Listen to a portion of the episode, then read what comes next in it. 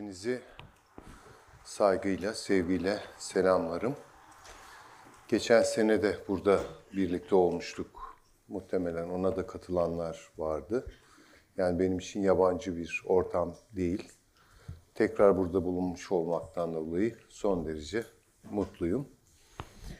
Ee, bugün yerlilik üzerine konuşacağız.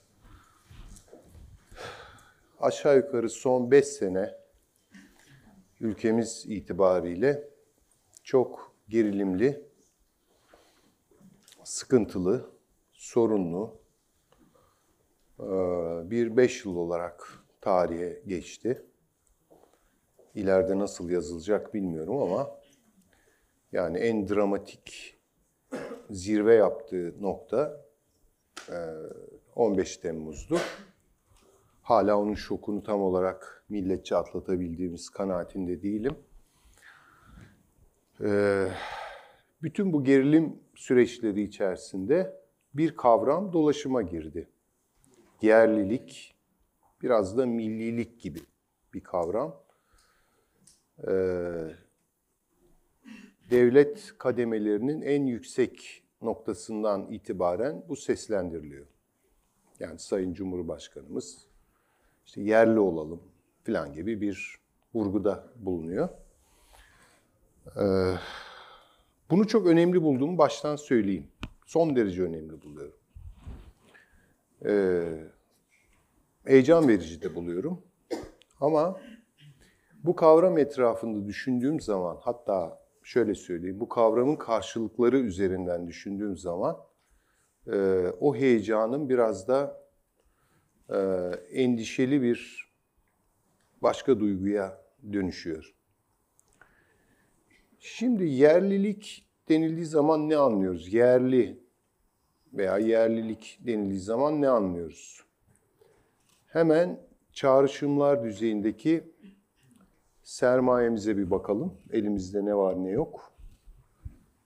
Ee, mesela ilk çağrışımı nedir yerli olmanın? Valla benim aklıma yerli malı haftası geliyor önce.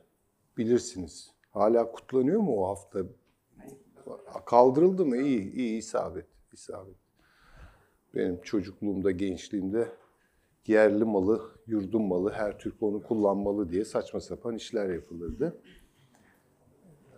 Emtia dünyamıza, mallar dünyamıza, hizmetler dünyamıza baktığımız zaman zaten artık bunun yerlilikle falan açıklanabilecek bir tarafı kalmadı. Neyin haftasını kutluyoruz ki? Onun için kaldırılmış olduğunu öğrenmekten dolayı memnunum. Sonra bir başka şey daha geliyor. Yerliler. Bu da seyrettiğim kovboy filmlerinden aklıma geliyor. Yerliler geliyor. Bir T borusu falan çalar. İşte o western filmlerinde, kovboy filmlerinde falan böyle vahşi bir takım adamlar sahneye çıkar. Çağrışımlardan biri de bu. Onun dışında yerli olmak bir, bir anlamda dünyaya kapanmayı falan da imliyor.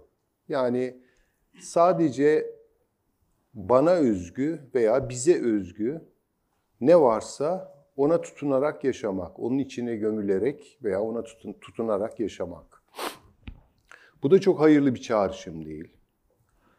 Çünkü şöyle teorik olarak yoklayalım. Mesela yerli yaşamak isteyen bir insanın kendini yerli kılan bir saflığa gömülmesi nasıl bir netice verir? Yani önce şehrim diyebilirsiniz ama şehir size daima sürpriz çıkarır, farklı bir şeyler getirir.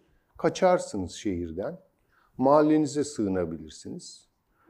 Mahalle bile sürpriz çıkarır, evinize çekilebilirsiniz.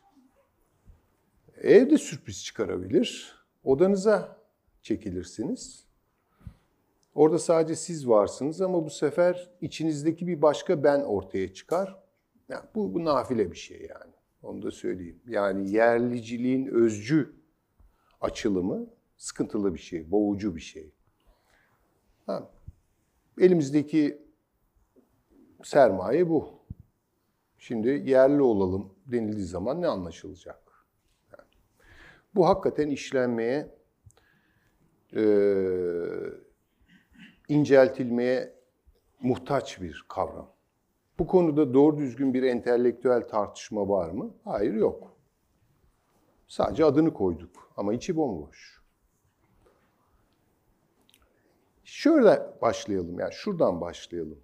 Mesela yerli olmak nedir meselesine önce bir zemin yoklamasıyla başlayalım. Yer tarifleriyle başlayalım.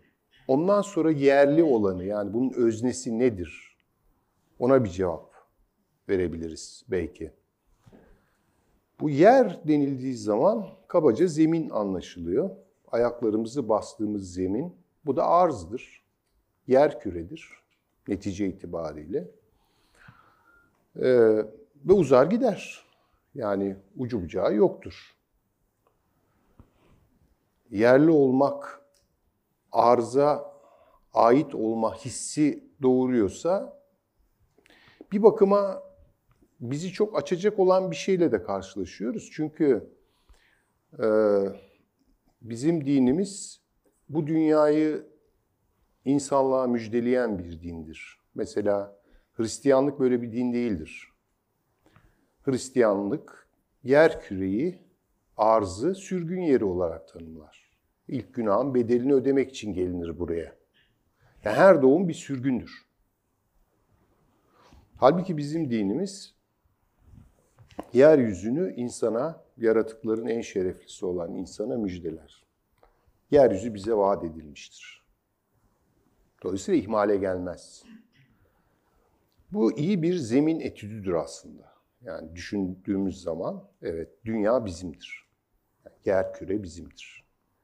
E onun içinde yerli olmak bu dünyaya ait olmak. Burada özel bir sınır, özel bir e, ne diyelim engel falan tanımamak iktiza eder. Fakat tarih bize tam tersini söylüyor. Yani tarih daima insanı bir şeylere zeminde bir şeylere mahkum ediyor. Ee, bunu şöyle de aç, aşmak mümkün. Gene dinimizi dinlersek ben sizleri fırka fırka, çeşit çeşit, bölük bölük yarattım. Birbirinizi tanıyın.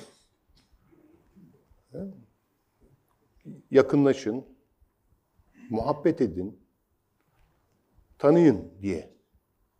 Şimdi bunu da tarihsel sağlamasını yaptığımız zaman işler böyle gitmiyor ama. Yani savaşların tarihini nereye koyacağız? İç savaşların tarihini nereye koyacağız? Kan davalarının tarihini nereye koyacağız? Yani Habil ve Kabil'den başlayan bir hikaye de var yani. Şimdi tabii dilekler, temenniler, ütopyalar düzeyinde evet. Yani bu dünya sınır kaldırmaz. Eğer bu dünyaya sınır koyuyorsak ve orasını bizim özel yerimiz olarak tanımlıyorsak bu müjdeye aykırı bir şey yapmış oluruz. Ama bir de zorunluluklar var. Yani tecrübenin ortaya çıkardığı bir takım zorunluluklar var. Mesele zaten e, o zorunluluklar içerisinde ne yapılabileceğine dair bir şey söylemek. Ve sonuçta söylediğimiz şey bu müjdeyle, bize müjdelenenle en azından çelişse bile bu çelişki rahatsız edici bir çelişki olmamak durumunda. Hesabı ne şekilde verilir onu bilemiyorum tabii. Şimdi şöyle koyalım. Mesela liselerde filan haritalar konur öğrencinin önüne. Dünyanın haritalandırılması meselesi değil mi? İşte bir fiziki harita vardır. Coğrafya öğretmenleri işte önce dünyanın fiziki haritasını öğretirler. Şimdi ben böyle fiziki haritalara baktığım zaman çok rengarenk bir dünya ile karşılaşıyorum ve çok hoşuma gidiyor. Yani dağlar, ırmaklar, denizler, ovalar. Ve hakikaten çok hoş. Yani çok renkli ve çok sahici. Yani dağı dağ gibi renklendiriyorlar. Denizi deniz gibi, ovayı ova gibi. Çok hoş. Bir süre sonra bir siyasi harita çıkarırlar karşınıza. Ya o da çok renklidir ama bütün renkleri donuktur. Mesela Polonya diye bir yer vardır, sarıdır. Niye sarıdır? Çünkü Almanya maviyle anlatılmaktadır mesela. Yani işte mavi ile sarının farkını vermek, oraya sarı yapmışlar. Almanya ile Polonya sınırlarını ayrıştırmak için tamamen keyfi. Yani sarı, kırmızı, turuncu, mavi bir sürü renk. Şimdi bu da bir renk cümbüşü ama çok donuk, çok mat ve çok sıkıcı. Yani o renk cümbüşü bizi şenlendirmiyor. En azından beni şenlendirmiyor. Şimdi bu siyasi haritalarla e, fiziki haritalar arasındaki bu dramatik farklılık e, sadece basit bir farklılık olarak ortaya konuyor. Halbuki e, bu farklılık olanlaştırılmazsa eğer bazı şeyleri düşünmek mümkün. Bu farklılık olanlaştırılırsa ki eğitim bunu yapar, olanlaştırır. İşte Polonya sarıdır, Türkiye bordodur ne bileyim yani filan. Bunu böyle tanı, bunu böyle veri al, bunu böyle kabul et diye imler bize. Yani bu dünyada yer bulmak, yer sahibi olmak tarihsel olarak çok sıkıntılı. Çok çok sıkıntılı. Hal böyleyken bu kadar yer bulmak, zemin bulmak, oralara tutunmak meselesi bu kadar problemliyken ama çok tuhaf başka şeyler de olur. Mesela yer kayıpları olur. Şimdi bunu mesela şehir sosyolojisi yapan aklıma gelen ilk örnekler, isimler işte mesela Castells gibi, Mark Oje gibi falan yazarlar. Çok yadırgatıcı bir biçimde, okurunu çok yadırgatıcı bir biçimde ortaya koyuyorlar. Yani şöyle ortaya koyuyorlar. Şimdi yer dediğimiz şey somut bir şey. Bir takım yerler var ama bu yerlerin kompozisyonu, onun üzerindeki bir takım yapıntılar, işlemler, tasarruflar yer diye tanımladığımız şeyi aslında yersizleştirebiliyor. Şimdi ben mesela bu sabah Maltepe'den kalktım buraya geldim. Nasıl geldim? Bir yol kat ettim. Arabamı önce metroya yakın bir yere park ettim. O yol bir yer midir? Pek bir yer değildir yani. Gelip geçilen bir yerdir. Oysa gelip geçilen yerde bir tutunum olmaz. onu tamamen araçsal olarak kullanırsınız. Sonra metroya bindim. Aldı beni bir yerlere götürdü. Sonra Marmara'ya bindim. O da bir yerlere götürdü. Mesafeler kat ediyorum. Ayağım zemine basıyor. Orasını yer zannediyorum. Oysa orası yer değil.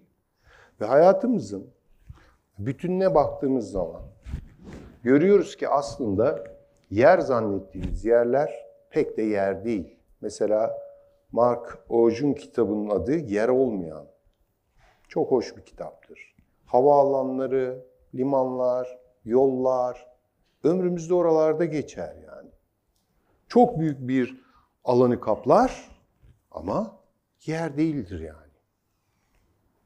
Hollywood da bu açıdan böyle çok ilginç filmler yaptı. O havaalanı filmleri falan biraz bu yersizlik, yurtsuzluk meselesini çok güzel ortaya koyuyor. Adı başka türlü konuluyor ama o yer değil. Bir yer adı konuyor ama o yer yer olmaktan çıkıyor. Ee, bir ayrım var burada. Teorik bir ayrım var. Çok sizi sıkmadan onu söyleyeyim. Yani place İngilizce bir de space diye bir şey var. Yani. İkisi farklı şeyler. Biz bir yeri işgal etmekle, ayağımızı oraya basmakla bir yer sahibi olmuş hissine kapılabiliriz ama tarih bu konuda bizi çok paradoksal olarak şaşırtabilir. Yani, bu da bizim tarihimizdir neticede. Biz yapmışızdır ne yaptıysak. Yer sahibi olurken yerden de olmak mümkün yani. Bir de böyle bir şey var. Şimdi tabii bütün bunlar biraz sizi bu konularda e, düşündürmek içindi. Düşünenler ve benden çok daha derin düşünenler de elbette aranızda olabilir ama toplu olarak düşüneceksek biraz bazı gözden geçirmelere ihtiyaç var. Şimdi şöyle bir tespit de yapmak mümkün. geleneksel dünyayla yani premodern dünya ile modern dünya arasındaki fark yer hususunda çok dramatiktir. Şimdi mesela tarih atlasları da bunun çok tipik bir göstergesidir. Bakınız mesela alalım bir tarih atlası. Mesela Anadolu'daki bilmem İsa'dan önce bilmem ne devrinde işte yerleşim noktaları, işte Frikya bölgesi, Lidya bölgesi, Likya bölgesi, Karya bölgesi falan böyle adlandırılır bunlar. İonya falan, Aolia. Böyle antik bir takım alanlar tanımlanır. Ve sınır vardır yani. Mesela Frigya bölgesini uyduruyorum Hitit bölgesinden ayrıştırmak için bir sınır vardır. Onlar da farklı renklerde ifade edilir. Veya hadi daha da bize doğru çekelim. Mesela Osmanlı Devleti'nin sınırları. Şimdi bir atlas bize bunun sınırlarını çizer işte. Balkanlardır, Anadolu'dur filan böyle Hicaz'a kadar iner. Mısır'ı o ta bilmem Fas'a kadar uzanır filan. Şimdi sınırlandırılmış bir coğrafya ve bize görsel bir imge olarak sınır fikrini sunuyor. Ama Osmanlı'nın hükümran olduğu, hakim olduğu, egemen olduğu diyelim ki 600 sene boyuna aslında öyle bir sınır falan yoktur. Bunlar modern bir kafanın retrospektif olarak kendi tecrübesiyle elde ettiği bir e, bilgiyi geçmişe yüklemesi gibi bir şeydir.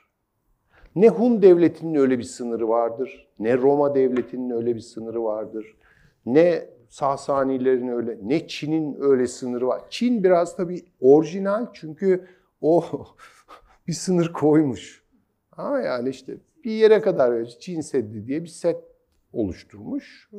Ama yani o kuzeyde, öbür taraflarda ne oluyordu yani onları bilmiyoruz tabii. O geçişler neydi falan.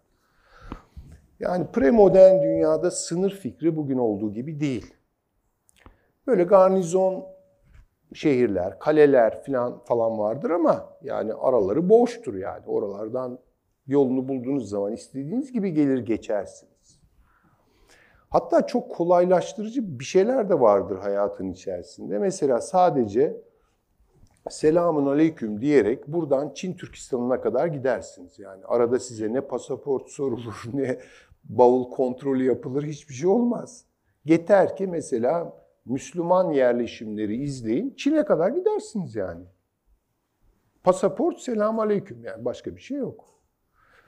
Aynı şekilde mesela bir Hristiyan da böyle hiçbir pasaport engeline falan rastlamadan ne bileyim bugün İtalya'sından kalkar, Balkanları geçer, Anadolu'yu geçer, ta Kudüs'e kadar gidebilir yani.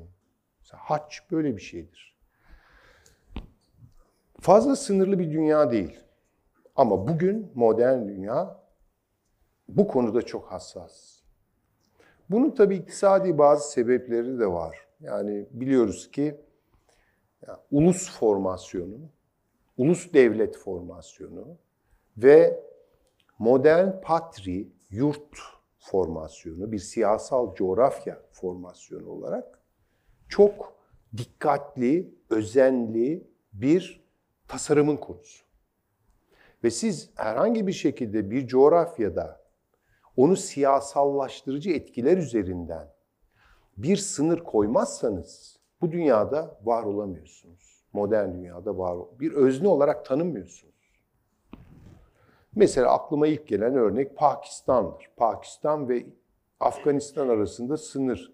Bazen sizin koymak istediğiniz sınırlara tabiat kuvvetli engeller çıkarıyor. Ama Paştunlara gelin de anlatın bunu. Yani adamlar böyle yılın bir dönemi bugünkü Afganistan'da, öbür dönemi Pakistan'da. Onlar ne Pakistan'ı biliyorlar ne Afganistan'ı biliyorlar. Bunları galiba 1970'lerdeydi ya bir nizama sokalım falan engelleyelim diye bir girişimde bulundu. İki hükümet ortak bir kararla Paştunlar yaktılar ortalığı, yıktılar yani. Başa gelemediler ya, bıraktılar artık yani Paştunlar bildikleri gibi. Böyle tabii arızi durumlar da yok değil, var. Ama modern dünyada adam yerine konmak için yani özne muamelesi görmek için sınır çizmek zorundasınız.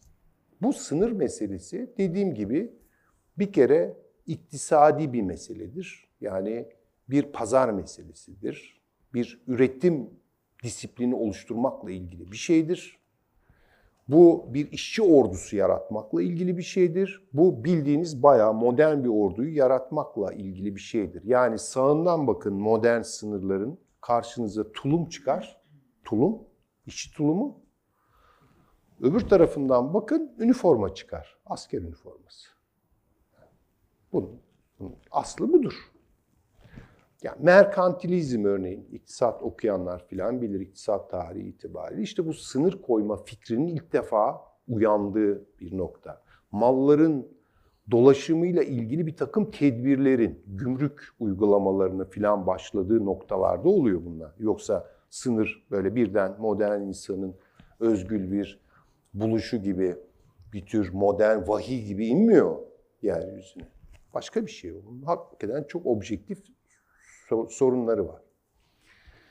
Şimdi tabii ister geleneksel ister modern anlamda bakalım. Yani bu dünyada bir kere şey gibi değil, e, nasıl söyleyeyim, evrenin e, genişlemesi e, meselesinde olduğu gibi evrenin genişlediğini biliyoruz da o genişlemenin oldukça düz bir genişleme olduğunu da biliyoruz. Yani onun içerisinde böyle bombeler falan yok. Belli ağırlık noktaları falan yok. O böyle bir her şeyi içine alan bir genişleme. Ve o yatay genişleme içerisinde ne oluyorsa oluyor. Kara delikler de orada oluyor. Hepsi orada oluyor. Fakat tarihte böyle olmuyor. Yani tarihte biz dünyanın sürekli olarak bombe verdiğini, bir takım ceplerde belli ağırlıkların biriktiğini ve bu ağırlıkların dünyada bir takım merkezler oluşturduğunu görüyoruz.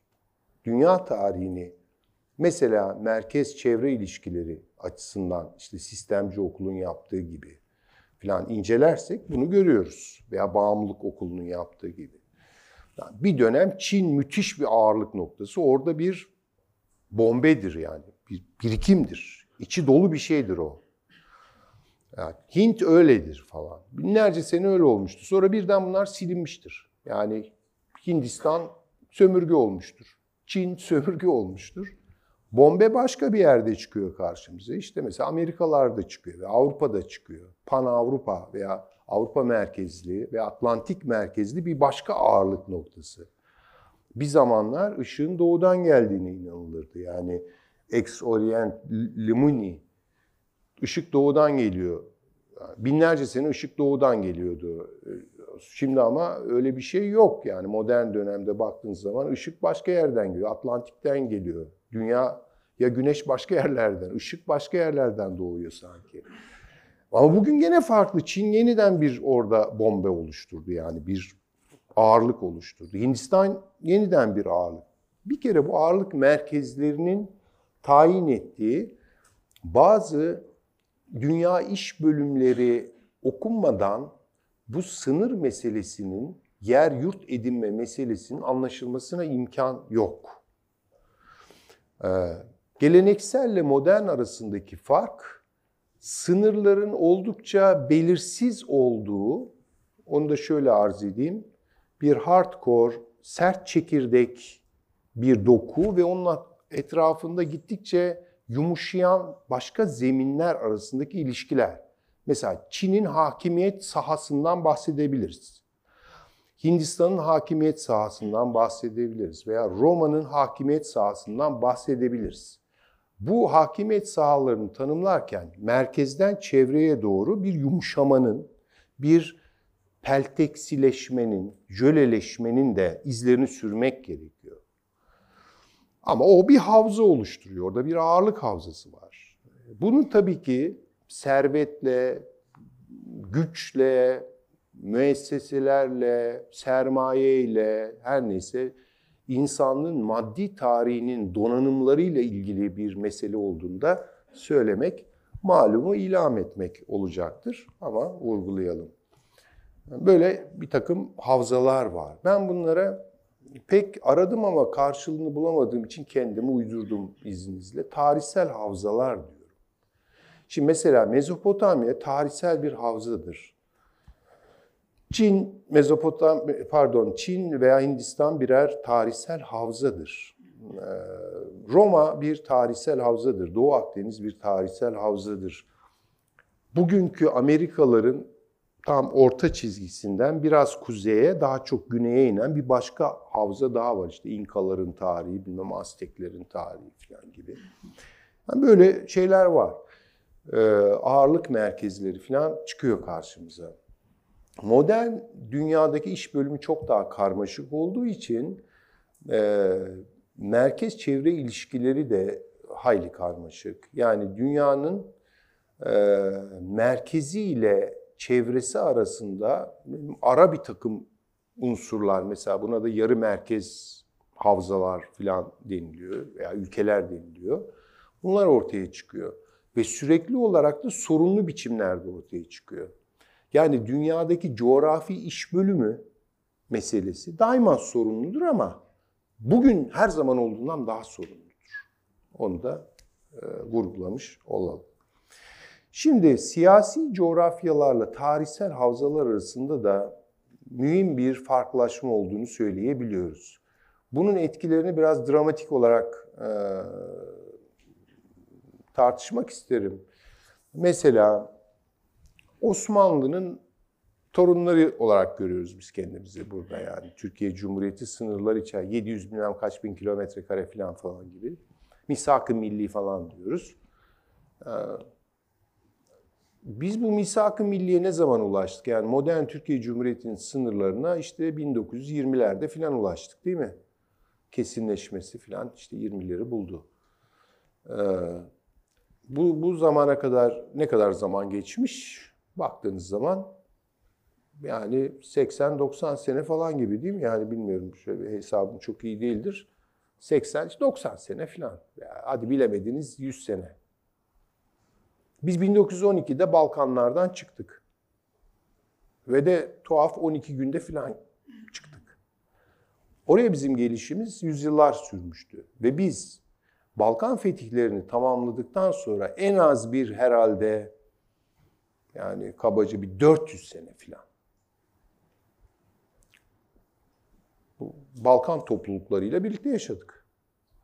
400 sene nasıl yaşadığımızı bilmiyoruz. Nasıl koptuğumuzu iyi biliyoruz. Savaşlar bize öğretiyor. Sonrası belirsizlik. Şimdi o zaman düşünmek lazım. Balkanlarla bizim bugün üzerine oturduğumuz Anadolu arasında bir havza birliği var mı yok mu? Tarihsel olarak var mı yok mu? Buna verilecek cevap böyle kolay kolay tartışma kaldırmayan bir cevaptır. Evet var. Yani Balkanları gezen insan, oranın verimli topraklarını yani gören insan yani Trakya'ya, Batı Trakya'dan Doğu Trakya'ya doğru geldiğinde çok yadırgatıcı bir coğrafyayla karşılaşmaz. Bugün bizim Marmara dediğimiz bir havalinin iklimi, toprak örtüsü vesaire bunların hepsi Balkanların uzantısıdır. Yani aşağı şeye kadar, Manisa'ya kadar falan çekebilirsiniz onu. Yani Anadolu'da Balkanlar devam ediyordur aslında.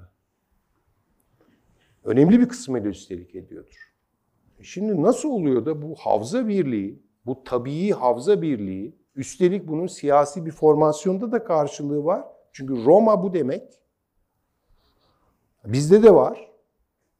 Bugün yok elimizde.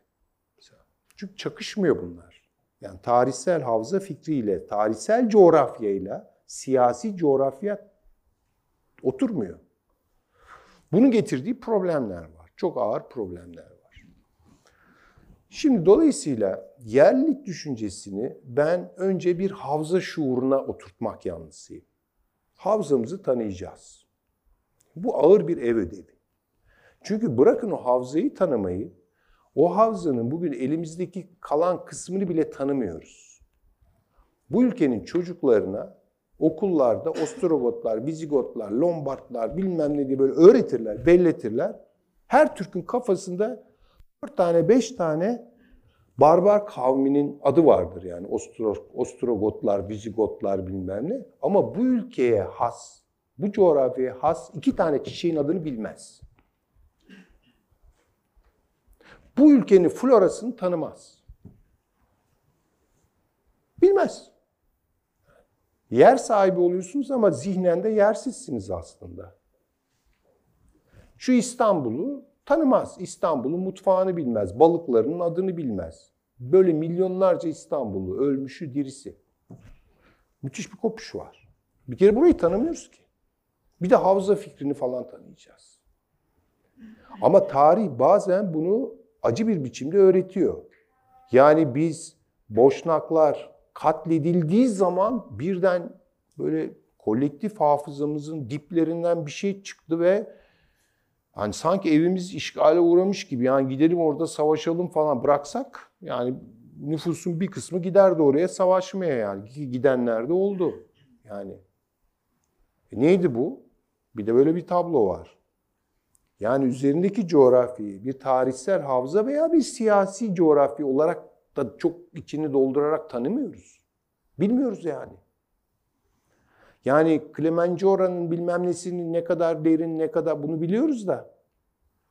Mesela ne bileyim işte böyle yani farkında değiliz yani bu ülkedeki mesela diyelim ki akarsular nasıldır bilmem tuzlu sular nasıldır falan bildiğimiz ettiğimiz falan yok. Turizm de buna merhem değil. Turizm dünyanın en saçma işlerinden biridir. Ee, gezginliği öldürmüştür. Gezginliğin heyecanını öldürmüştür. Keşif arzusunu yok etmiştir. Ha sizi bir yerlere getirir götürür, iki de yemek yedirir gönderir yani. Öyle değil bu iş. Bu hakikaten bir merak ve ilgi. Dünyanın en zengin floralarından birine sahip olduğumuzu biliyor musunuz? Ben bunu geçenlerde öğrendim bu yaşta. Ee, bu aktar işleriyle ilgilenen tanımış bir e, profesörün aktarımıyla öğrendim. Yani dedi ki konuşmasında 3. buzul devrinin etkilerini Anadolu toprakları yaşamadı. Onun için bu kadar muazzam bir floramız var. Buyurun. Bilmiyordum ki ben bunu. Öğretmediler ki bana bunu. Bir kere zemin ile ilişkimiz bu kadar kopuk, yabancı, yabancılaşmışız. Bir de tarihsel havzamızı hatırlayacağız falan. Halep'i falan hatırlayacağız. Musul'u hatırlayacağız. Mezopotamya'yı hatırlayacağız falan. Bunlar zor işler. Ama başlatmak gerekiyor. Bunlar ciddi ciddi başlatmak gerekiyor. Yerli oldum demek oldu bitti meselesi değildir. Oldu bittiye getirilmeyecek kadar mühim bir şeydir. Bu laf edildiyse bu ülkede hakkını ya vereceksiniz ya veremeyeceksiniz. Bu kadar açık. Bu tarihsel havzayı sınırlandırmak mümkün mü? Hayır, ben onu sınırlandırmak yanlısı değilim ama birkaç önemli zeminin adını iyi koymakla alakalı olduğunu söyleyebilirim. Bunlardan bir tanesi Balkanlardır. Balkanlar bizim tarihsel havzamızdır. Ama Balkanlar açısından söylenecek bir şey de şudur. Anadolu'suz Balkanların hiçbir anlamı yoktur. Dolayısıyla Anadolu ile Balkanlar kaçınılmaz olarak yani bir tarihsel havza ilişkisini koyuyor. Buna ekleyeceğim üçüncü bir unsur daha var. O da Mezopotamya'dır. Şimdi bana bu açıdan lütfen kızmasınlar ama böyle mesela tabii ki belli bağlar hala var. Tecrübi olmaktan çok uzaktır ama var. Dil üzerinden var. Orta Asya ile elbette ki ilgilenmek gerekebilir. Ama bizim havzamız değildir oralar. Geçmiş olsun. Ya oralardan çıktık geldik de burada çok başka formasyonlar yaşadık.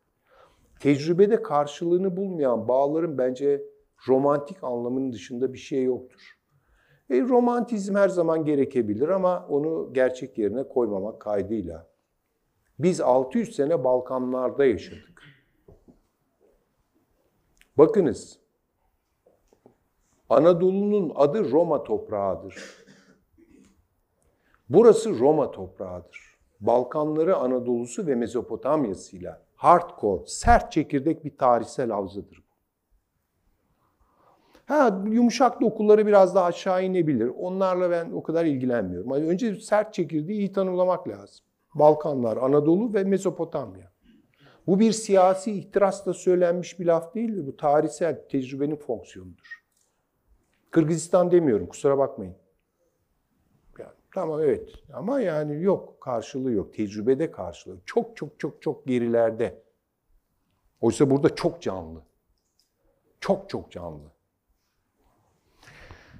Biz gözümüzün nuru Hazreti Mevlana'ya Mevlana Celaleddin Rumi diyorduk. Bu ne demek? Çevirelim. Romalı Mevlana Celaleddin. Erzurum Farsça Arzu Rum, Roma toprağı demektir. Rumeli adını hala kullanıyoruz. Bir, yerli olmak için önce bizim zihnen ve ruhen Anadolu'nun antik geçmişiyle barışmamız lazım. Karyalıları tanımamız lazım.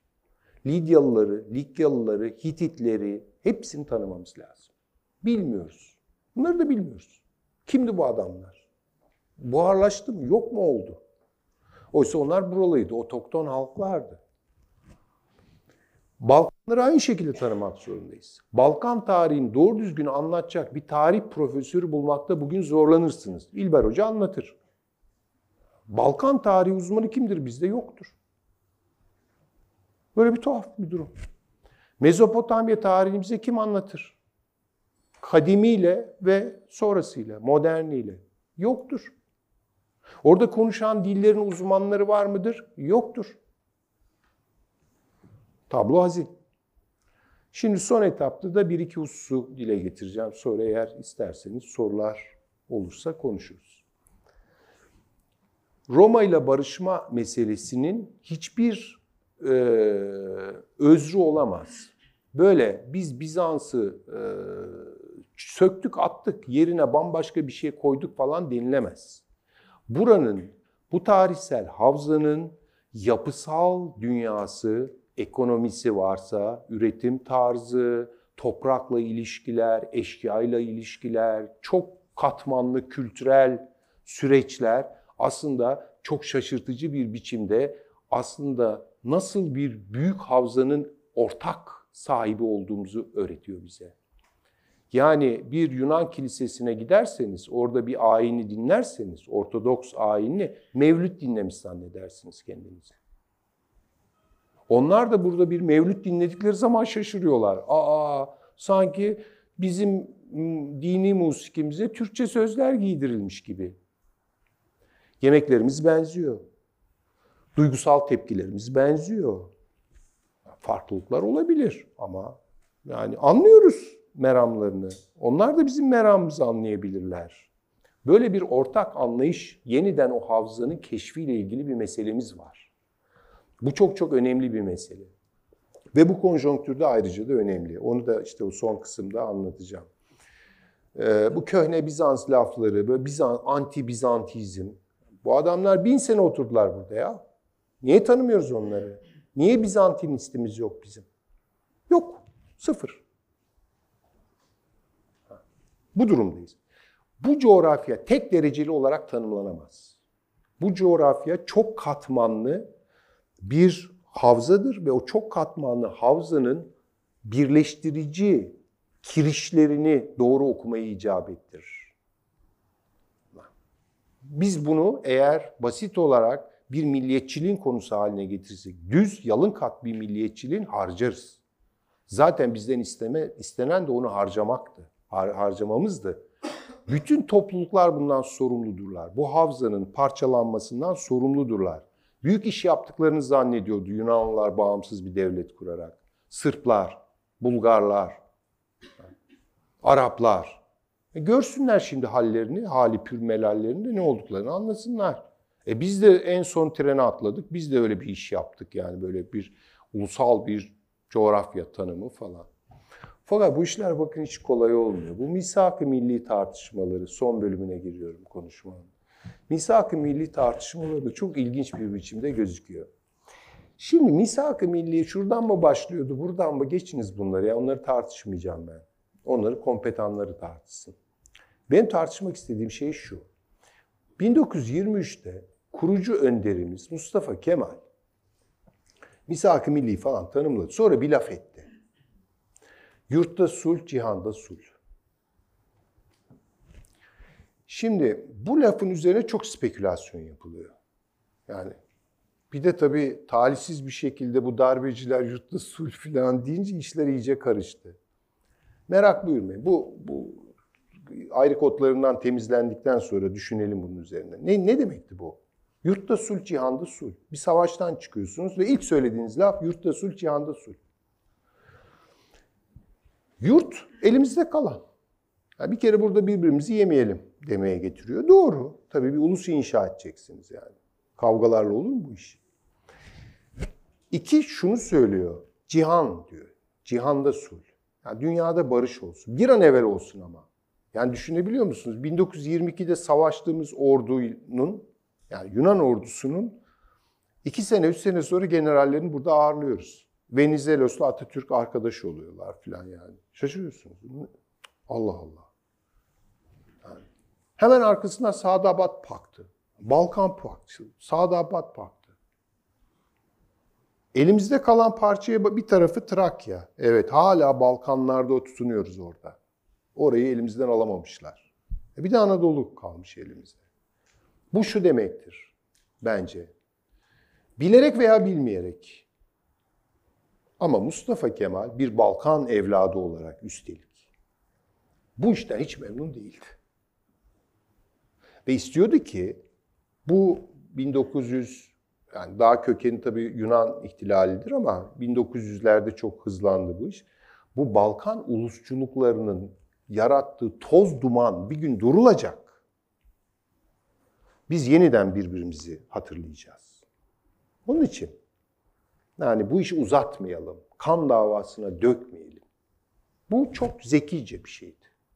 Şimdi bazıları buna kızıyor. Yurtta sulh, cihanda sulh demek suretiyle Mustafa Kemal bizi bize mahkum etti. Balkanları unutturdu falan. Böyle bir şey yok. Böyle bir şey yok. Bunu yapmadı. Sadabat Paktı neydi? O da Mezopotamya bağıydı. Sahih bir sınır, Türk-İran sınırı Kasr-ı Şirin'den beri zaten duruyordu. Orada yapılacak bir şey yok. Onu söyleyeyim yani. O, o, o hakikaten mühim bir, bir sınırdır yani. Hakikaten sınırdır o. İsteyelim veya istemeyelim. Roma toprağı meselesiydi bu.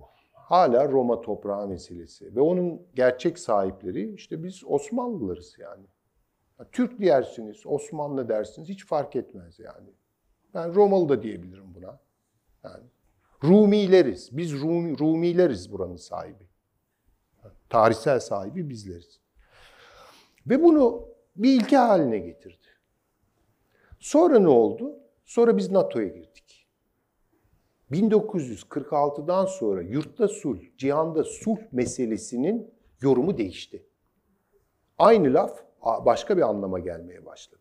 Kapatalım kapılarımızı. Yukarıda bir düşman var Rusya. Öteki tarafı Bal komünist bilmem şey var, Bulgaristan var. Ondan sonra güvenilmez Yunanlılar var. Ondan sonra zaten İran'la işimiz olmaz. Ondan sonra aşağısı Araplar falan böyle orası bataklık gibi bir yer falan. Bize bunu böyle yorumlattılar. İki tane açılımı var bu sözün. Aynı değerde değildir. Bugün bizim tartıştığımız bu sözün yani ne kadar böyle bir demir kafes gibi, bir deli gömleği gibi üstümüze giydirilen bu sözün ne olduğunu, aslının ne olduğunu anlamak istiyorsak 1920'lerdeki karşılığına bakacağız onun. Yani Balkan Paktı armağan eden, Sadabat Paktı armağan eden. Bunu da görmek zorundayız. Mustafa Kemal'in de bir Balkanlı olduğunu unutmayın. Kolay mı doğduğu yeri bırakmak? Kim ister? Selanikliydi o. Şimdi e, bu tabloya iyi bakalım. Şimdi bu olaylar yaşadığımız dönem yani bu 2010'lardan itibaren bence daha miladi karşılığı 2008 dünya krizidir. Bizi bize mahkum eden bir süreç çözülüyor. Yani dünya bir bunalıma gidiyor. Ve bunun ihtimallerinden, kuvvetli ihtimallerinden bir tanesi yaygın savaşlardır. Sebepler üzerinde durmayacağım. Soru olursa anlatırım. O kriz niye doğdu veya niye bir bu hale getirdi. Şimdi bu merkez çevre ilişkileri itibariyle dünyada yeni bir belirsizlik ve o derecede de bir fırsat doğuruyor. Aklımızı başımıza alarak tarihsel havzamızla barışırsak ve bunu sağlam politikalarla götürebilirsek o takdirde bu işin sonucunda havzamıza kavuşuruz. Şu kadarıyla veya bu kadarıyla ama bugün olduğundan çok farklı. Bunu sakın irretantizm, yayılmacılık falan filan öyle öyle bir şeylerle karıştırmayın. Elimizden alınanı, alınanı istiyoruz. Elimizden ne alındıysa. Bu imparatorluk kurma, kurma hayali falan değil. İşte bu NATO'cu laflar bunlar, bunları söyletiyor bize. Onlardan bir kere zihnimizi uzak tutacağız.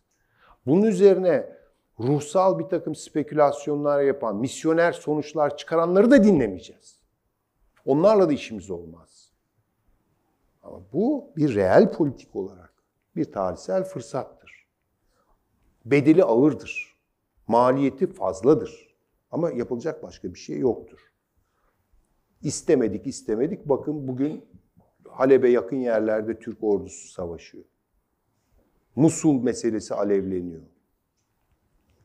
Dolayısıyla bunu anlamlı bir şeye dökmek, bu tarihsel coğrafya veya havza realitesiyle uyumlu ama onu bir misyon haline getirmeyen, onu böyle bir fantazi haline getirmeyen bir bakışla bu işi götürmek zorundayız, yürütmek zorundayız. Durumumuz iyi değil. Şu açıdan iyi değil. Bu NATO meselesi, NATO'nun tarihi yeniden yazılmak zorunda. NATO her şeyimizi felç etti. Zihnimizi, ruhumuzu, hatıralarımızı, kavrayışlarımızı, düşünüşümüzü allak bullak etti. Bugün unutmayın, bütün üniversite modelleri Anglo-Sakson üniversite modellerinin en çarpık, en düzeysiz formlarıdır. Böyle bir üniversiteyle İngilizce eğitim vereceğiz telaşıyla saçma sapan işler yapan üniversitelerle bu iş olmayacaktır. Oradan yetişmeyecek çünkü. Yetişmesi gerek ciddi bir eğitim reformu. Çok çok önemli. İlkokul çocuklarını bu ülkenin florasıyla tanıştıran, coğrafyasıyla tanıştıran, tabiatıyla tanıştıran, tarihiyle barıştıran bir eğitime ihtiyacımız var. Sonrası uzmanlık. Bizantinist istiyorum ben. Yunanlılardan daha iyi Yunanca konuşan Türkler istiyorum. Yunanistan'ı Yunanlılardan daha iyi bilen Türk uzmanları istiyorum. Farsçanın ağzından girip burnundan çıkan Farsologlar istiyorum. Rusçayı ana dili gibi, su gibi konuşan, biz Rusça, Rus dili ve edebiyatına mezun oldu diye komünistlikten insan tutukla, tutukladık. Ruslarla işte görüyorsunuz. Yani burada beraberiz. İTKK beraberiz. Bunlarla iş tutacağız. Çatışacağız, rekabet edeceğiz. Ayrı hikayeler bunlar. Bunlar atlanıyor ve hepimiz Amerikanize oluyoruz. Böyle yerlik olmaz. Bu sermayeyle yerlik yapılmaz. En muhafazakar ailelerimiz çocukları İngilizce öğrensin diye çırpınıyor. O kadar Arapça öğrensin diye çırpınmıyor. Ne tuhaf değil mi? Bu kadar kozmopolit etkiler diye adlandırılan etkilere maruz kalmışız. Bu kadar coğrafyamızdan kopmuşuz. Bu kadar kültürel hayatımızdan kopmuşuz. E, tarihsel havzamızdan kopmuşuz. Yerlik. Çok doğru bir çağrı. Tamamen katılıyorum. İçini doldurmak e, o emek istiyor. Evet, bu kavramı biraz kendimce böyle yorumladım. Fazla da vaktinizi alıp sizi sıkmayayım. Burada keseyim. Eğer sorularınız olursa hay hay onları cevaplandırmaya çalışırım. Ben e, Boğaziçi Üniversitesi Tarih Bölümü öğrencisiyim. Evet. E, okulumuzda geçen yıl bir Bizans Enstitüsü kuruldu. E, Türkiye'de sanırım Koç Üniversitesi ile beraber ikinci Bizans Enstitümüz. E, ve ciddi tepkiler aldı okulumuz. Yani e, Bizans Enstitüsü Türkiye'de ne iş var gibi böyle ciddi tepkiler aldı. Bizans çalışan nadir kurumlardan birisi bizim okulumuz. Evet. Ve e, geçenlerde öğrendiğim kadarıyla hocalarımdan İstanbul Belediyesi'nin kurmak istediği bir müze var. Bizans Müzesi. Bizans İşkence Müzesi. Şöyle bir durum var. Yani mesela Selanik'te Osmanlı hakkında kurulan ilk müze Osmanlı İşkence Müzesi olsaydı biz Selaniklilere muhtemelen hani hiçbir şeyden anlamıyorsunuz gözüyle bakardık ya da Yunanlılara. Yani ülkedeki bu hani sizin anlattığınız, çizdiğiniz bir tablo vardı. Bu tablodaki e, bak tabloya karşı bakış neden bu kadar hani ulus devlet bakışıyla e, bakılıyor hala bu floranın farkında olan olması gereken en azından bir yapı varken. İkinci sorum da çizdiğiniz bu e, flora tablosuyla alakalı. Acaba sahiden bu çizdiğiniz tablo e, bu kadar e, net mi? Yani şunu merak ediyorum. Osmanlı Devleti'nde hakikaten e, bizim hakikaten bunlar farklı farklı renklerimiz ve altımızda barındırılan insanlar ve tebaamız ve işte beraber beraber mutlu mutlu yaşıyoruz şeklinde bir tablo var mıydı? Yoksa e, yani devlet kendine herhangi bir tehdit olarak gördüğünü direkt öldürüyor muydu? Yani işte Diyarbakır'da mesela atıyorum şemsiler vardı güneşe tapanlar. Onlar vergilerini verdiği müddetçe çok iyi vatandaşlardı. Daha sonra ama aynı bölgede işte Yezidiler vardı. Onlar farklı bir şekilde hani bir politikleşmeye başladıkları zaman indirilebiliyorlardı. Ya da işte Balkanlarda aynı şekilde eşraftan veyahut da işte Bulgar bir takım e, ayandan e, farklı farklı tepkiler görebiliyordu ayanlar devletten. Yani çizdiğiniz bu tablo hakikaten e, o şekilde mi? Bunu sormak istiyorum. Teşekkür ederim. Ben teşekkür ederim.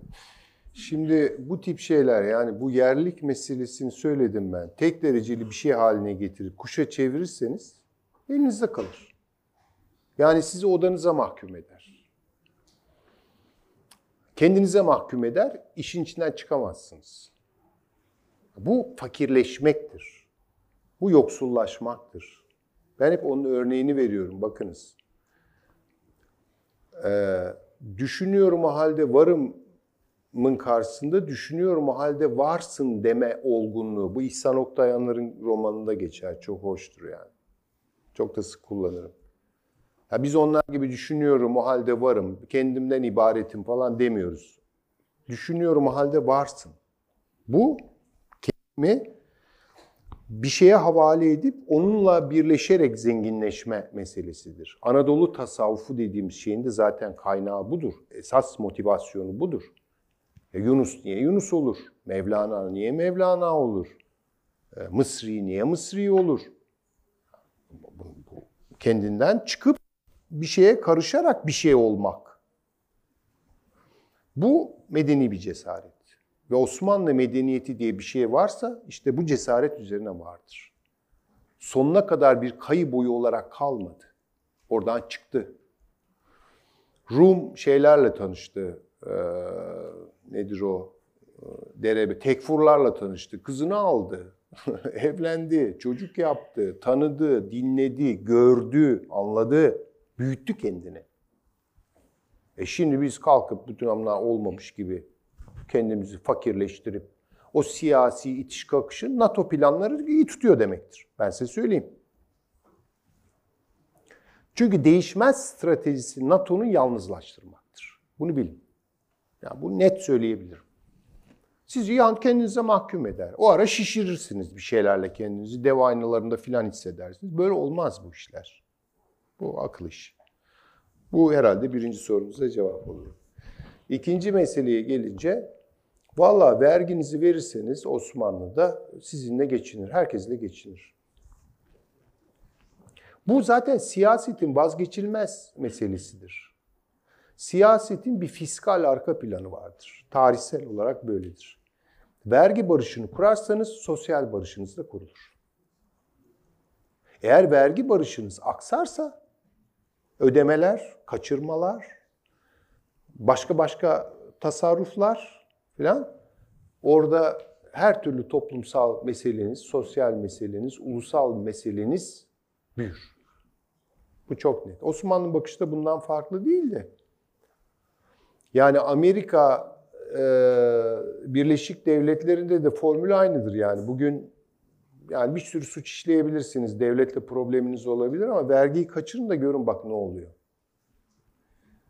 Yani cinayet işleyin ama vergi kaçırmayın. Böyledir. Affı yoktur o işlerin. Ha bizim eksik formasyonlarımız var. Biz kalkınacağız, büyüyeceğiz, gelişeceğiz, medeniyet seviyesinin üstüne zıplayacağız falan gibi lafları ama içini dolduramadık. Yarı merkezi ülke olmanın kaderidir bu. Kaynak bulamadık. falan. Çok zorlandık. Vermediler, koklatmadılar. Bir de ev ödevi verdiler. E malzemeyi vermiyorsun, bana bir defter kalem vermiyorsun, benden ev ödevi istiyorsun falan. E kendi kaynaklarımla da bunu yapamıyorum falan. İşte orada tuttular. Onun için bizde hepsi problemli. Ulus projemiz problemli hale geldi. Modern devlet olma projemiz problemli hale geldi vesaire. Osmanlı'nın işte kesip biçtikleri, yani şiddet kullandıkları vergi ile mesele, ilgili meselelerde veya siyasi başka sebepleri vardır. Mesela bu Doğu meselesi, İran, Safevi-İran ilişkileri falan. Onun dışında geçinir. Yani Ermenilere milleti sadıka demedim ya. En sadık millet dedi ya. Daha ne yapsın? Yani bunlar Hristiyan, bizimle ne alakası var? Kefere takımı demedi. Milleti sadıka dedi. Bunu işte mesela dar görüşlü insanlar bu gerçi Osmanlı saraylarında kadınlar işte kimi ulah, kimi Sırp, kimi bilmem e, Rus, Ukraynalı bilmem ne. Olur mu böyle şey? İşte Türk'ün kanını bozdular falan diye anlatan koca koca utanmaz tarihçiler çıktı bu memleketten. Kafatasçılar çıktı. Bizim bu işlerle ilgimiz yok. Biz ırkçı olamayız. Biz kafatasçı olamayız. Biz kan hesabı gidemeyiz. Burada bu havzanın jeo kültüründe yok böyle bir şey. E niye burada bunları zorluyoruz ki? Niye zorluyoruz? Özgüven denilen bir şey. Bakın fırsatlarını buluyoruz bunların bugünlerde. Artık NATO'ya biraz dur be falan diyebilecek hale geldik. Ve kendimize gelelim ama kendimize gelirken e, şeylere girmeyelim. Böyle ekstaz halleri, zihin kayıplarına yol açacak şeyler, e, halüsinasyonlar falan bunlar olmaz. Akıl işidir bu. Ben size söyleyeyim. E, birinci meclisteydi galiba yanlış hatırlamıyorsam. E, şair konuşuyor. Biz diyor yendik yedi düveli, bu ancak diyor milli bir cinnet sayesinde oluyor falan deyince Mustafa Kemal oradan diyor ya sen ne cinnetinden bahsediyorsun? Ne saçmalıyorsun sen? Hesap işidir onlar, hesap diyor. Hesap işidir bunlar. Akıl işidir yani. Onun için bu tarz bir milliyetçilik böyle bizi bize mahkum eden, bizden başka bütün dünyaya kapatan, o zaman bilin ki birbirimizi daha fazla gözümüz çıkaracağız. Ne kadar başkasına yönelirseniz kendinizle ilgili problemleriniz de o kadar azalır. Osmanlı bunun en muazzam formüllerinden biridir. Tecrübelerinden biridir. Fatih Sultan Mehmet sular seller gibi Grekçe biliyordu işte. Latince biliyordu. Herodot okuyordu. Homeros okuyordu. Coğrafyayı tanımak istiyor çünkü. Bu işler böyle olur. Onu Fatih yapan budur. O İskender gibi deli fatihlerden değil, akıllı bir fatihti. Çılgın fatihlerden değil de akıllı bir fatihti. Örnek alınacak insan odur. Buyurun hanımefendi. Öncelikle tekrar hoş geldiniz. Çok teşekkürler. Ee, benim sormak istediğim şey şu. Evet hani Balkanlarda, Mezopotamya'da e, gerçekleştirmemiz gereken hamleler için çok güçlü bir kültür hamlesine ve bir noktada iman tazelenmesine. Hani bunu sadece dini anlamda söylemiyorum. İnandığımız şeyler doğrultusunda yeniden e, bazı şeyleri oluşturmaya ihtiyacımız var. Hani Osmanlı örneğinden gidersek evet karşılaştığımız her farklı kültüre karşı e, alışveriş yapabilecek güçteydik. Çünkü kültürümüzün o dönemlerde kendine güveni vardı ve dışarıya karşı açıktı. Hani başka bir kültürle karşılaştığında aa bu yabancı unsur hani bunu kesinlikle bundan uzak durmalıyım tarzında bir bakış açısı değil de bundan nasıl yararlanabilirim ya da bunu kendime nasıl harmanlayabilirim düşüncesi olduğu için o noktalara belki gelebildik. Ama bugün baktığımız noktada hem dünyada küresel bir çağda yaşadığımız teknoloji, internet bu gibi e, faktörlere baktığımız zaman böyle bir kültür hamlesini gerçekleştirmek ve iman tazelemesine gitmek için yeterli gücümüz ya da yeterli zamanımız nasıl bir strateji izlenmesi gerekiyor acaba bunu merak ediyorum. Yani işte zaten beni beni hayal kırıklığına uğratan e, malzemenin eksikliği ve sığlığı. Bu NATO nebulasından çıkmamız lazım. Yani bu NATO ile anlaşmalarımızı bitirelim anlamında söylemiyorum. Zihnen ve ruhen. Çünkü bu NATO'nun tarihi çok örseleyici, çok yıkıcı, çok tahripkar. Zihinlerde Yani NATO'nun imali bir NATO'cu e, yerli olmaz. Onun sözüm ona yerlici söylemi bile aslında e, yalnızlaştırıcı bir etki yapar. Buralardan çıkacağız. Hakikaten dar bir eşikteyiz. Tutunma meselelerimiz var. Yani yüzyıllık böyle kriz dalgalarından birini yaşıyoruz yani 1815, 1915 ve 2015 yani. Demek ki böyle bir düzenlilik sanki var gibi bile gözüküyor. Yani burada evvel emirde yapılması gereken işler var. Allah büyüklerimize güç, kuvvet, feraset versin. Ne diyeyim yani. Ama bir de bir yatırım gerektiriyor bu işler. Bir an evvel başlamamız lazım. Şu eğitimin hali nedir yani böyle? Ya ben içinde olduğum için görüyorum. Yani her sene daha da dehşete düşüyorum, düşüyorum. Biz bunları diploma sahibi yaparak e, işler oluyor zannediyoruz. Bilmem kaç tane üniversite açtık diye üniversite oldu zannediyoruz. Şu kadar lise açtık diye oldu zannediyoruz. Yani bunlarla olur mu? Bu bir yatırım meselesi. Doğru ihtiyaçlar tespiti ve o bir an evvel o işi yapmak yani. Yok bu. Daha da başlamış bir şey de yok. Kusura bakmayın ben görmedim. Belki benim görmediğim bir şeyler varsa onu bilmiyorum. Bir de zihnimizi bu, bu, bu meselelerden biraz arındırmamız gerekiyor yani. İşte küreselleşmenin faydalarını biraz buradan e, çıkaralım. Yani YouTube'da örneğin ne bileyim bir sürü işte kaybedilmiş coğrafyalardaki hayatlar hakkında malzeme, film, bir şeyler bu, görürsünüz yani. Bir bakın bakalım eskiden öyle bir şey- imkan da yoktu yani. Böyle bir imkan var. O küreselleşmenin bazı nimetlerini nasıl kullanacağımız çok önemli. Yani, ama çarpık kullanımlar var onu da söyleyeyim yani. Yani dedikoduyu seven milletler yaşar bu coğrafyada. Tek dedikodu dünyamızı teknolojik bir hale getirdik. Yaptığımız o yani. Aferin. Bu kadar. Bu ne olmuyor işte. Evet. Cevap oldu mu hanımefendi? Evet. Başka var mı? Tamam galiba. Be- ha, bir tane hanımefendi oradan şey.